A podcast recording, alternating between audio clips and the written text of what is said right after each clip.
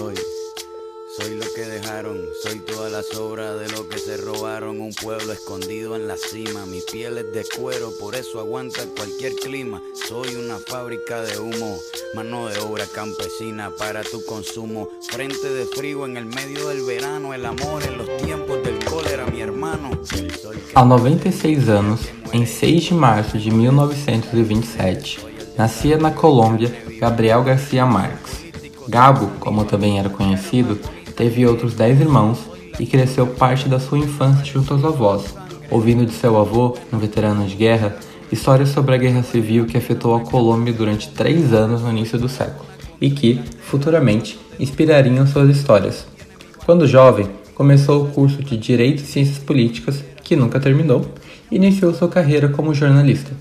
Pouco depois, começa sua carreira de escritor, assim como torna-se correspondente internacional na Europa depois nos Estados Unidos e, eventualmente, no México, onde irá viver a maior parte de sua vida. Gabo foi muitas coisas: jornalista, escritor, um dos maiores autores do século XX, ganhador do Prêmio Nobel de Literatura e até mesmo amigo pessoal da Shakira. Mas foi, antes de tudo, um homem profundamente latino-americano.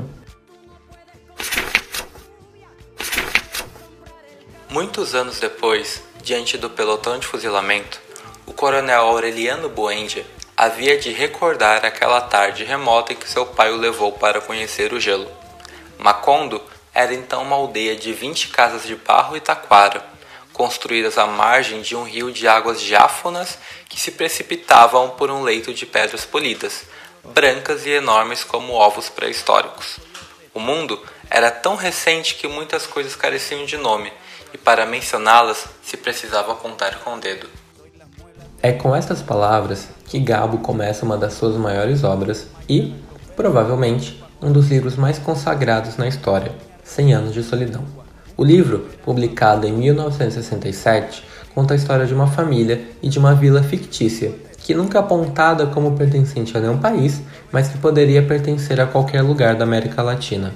A história, considerada uma das maiores representantes do gênero do realismo mágico, combina a realidade latino-americana com eventos mágicos a tal ponto que nunca sabemos dividir a magia do real. E esse é, talvez, o que há de mais latino na obra. Gabo traz para sua história todos os causos singulares e todo o fantástico que faz a história da nossa região ser única. Essa história que traz a colonização da Europa, mas não europeia, assim como foi feito em cima da terra pertencente aos povos indígenas originários, que hoje não se veem refletidos na história atual. História que também foi construída por tantos africanos escravizados trazidos para cá, mas que não é africana, que conta ainda com diversos traços da Ásia, graças aos tantos migrantes que vieram de lá para cá, mas que também não nos torna asiáticos. Em suma, Gabo nos faz pensar sobre uma América Latina tão única, mas, exatamente por isso, tão solitário.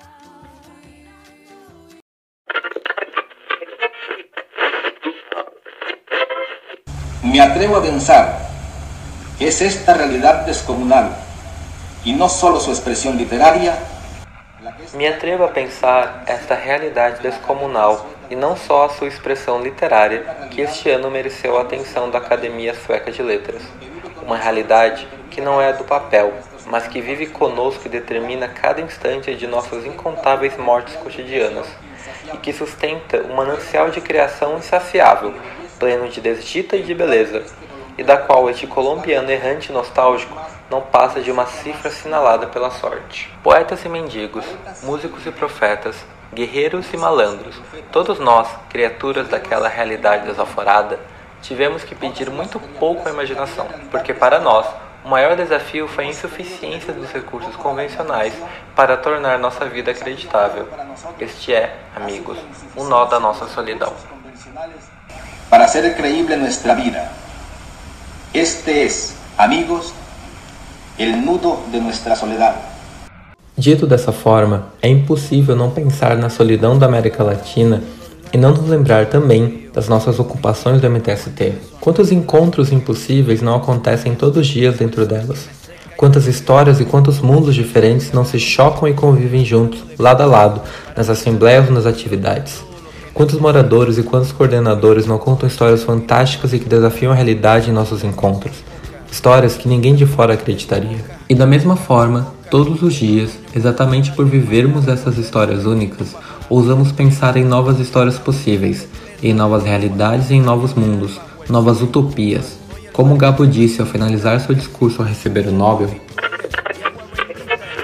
nós, os inventores de fábulas que acreditamos em tudo, nos sentimos no direito de acreditar que ainda não é demasiado tarde para nos lançarmos na criação da utopia contrária, uma nova arrasadora utopia da vida, onde ninguém possa decidir pelos outros até mesmo a forma de morrer, onde de verdade seja certo o amor e seja possível a felicidade, e onde as estirpes condenadas a 100 anos de solidão tenham, enfim e para sempre, uma segunda oportunidade sobre a Terra.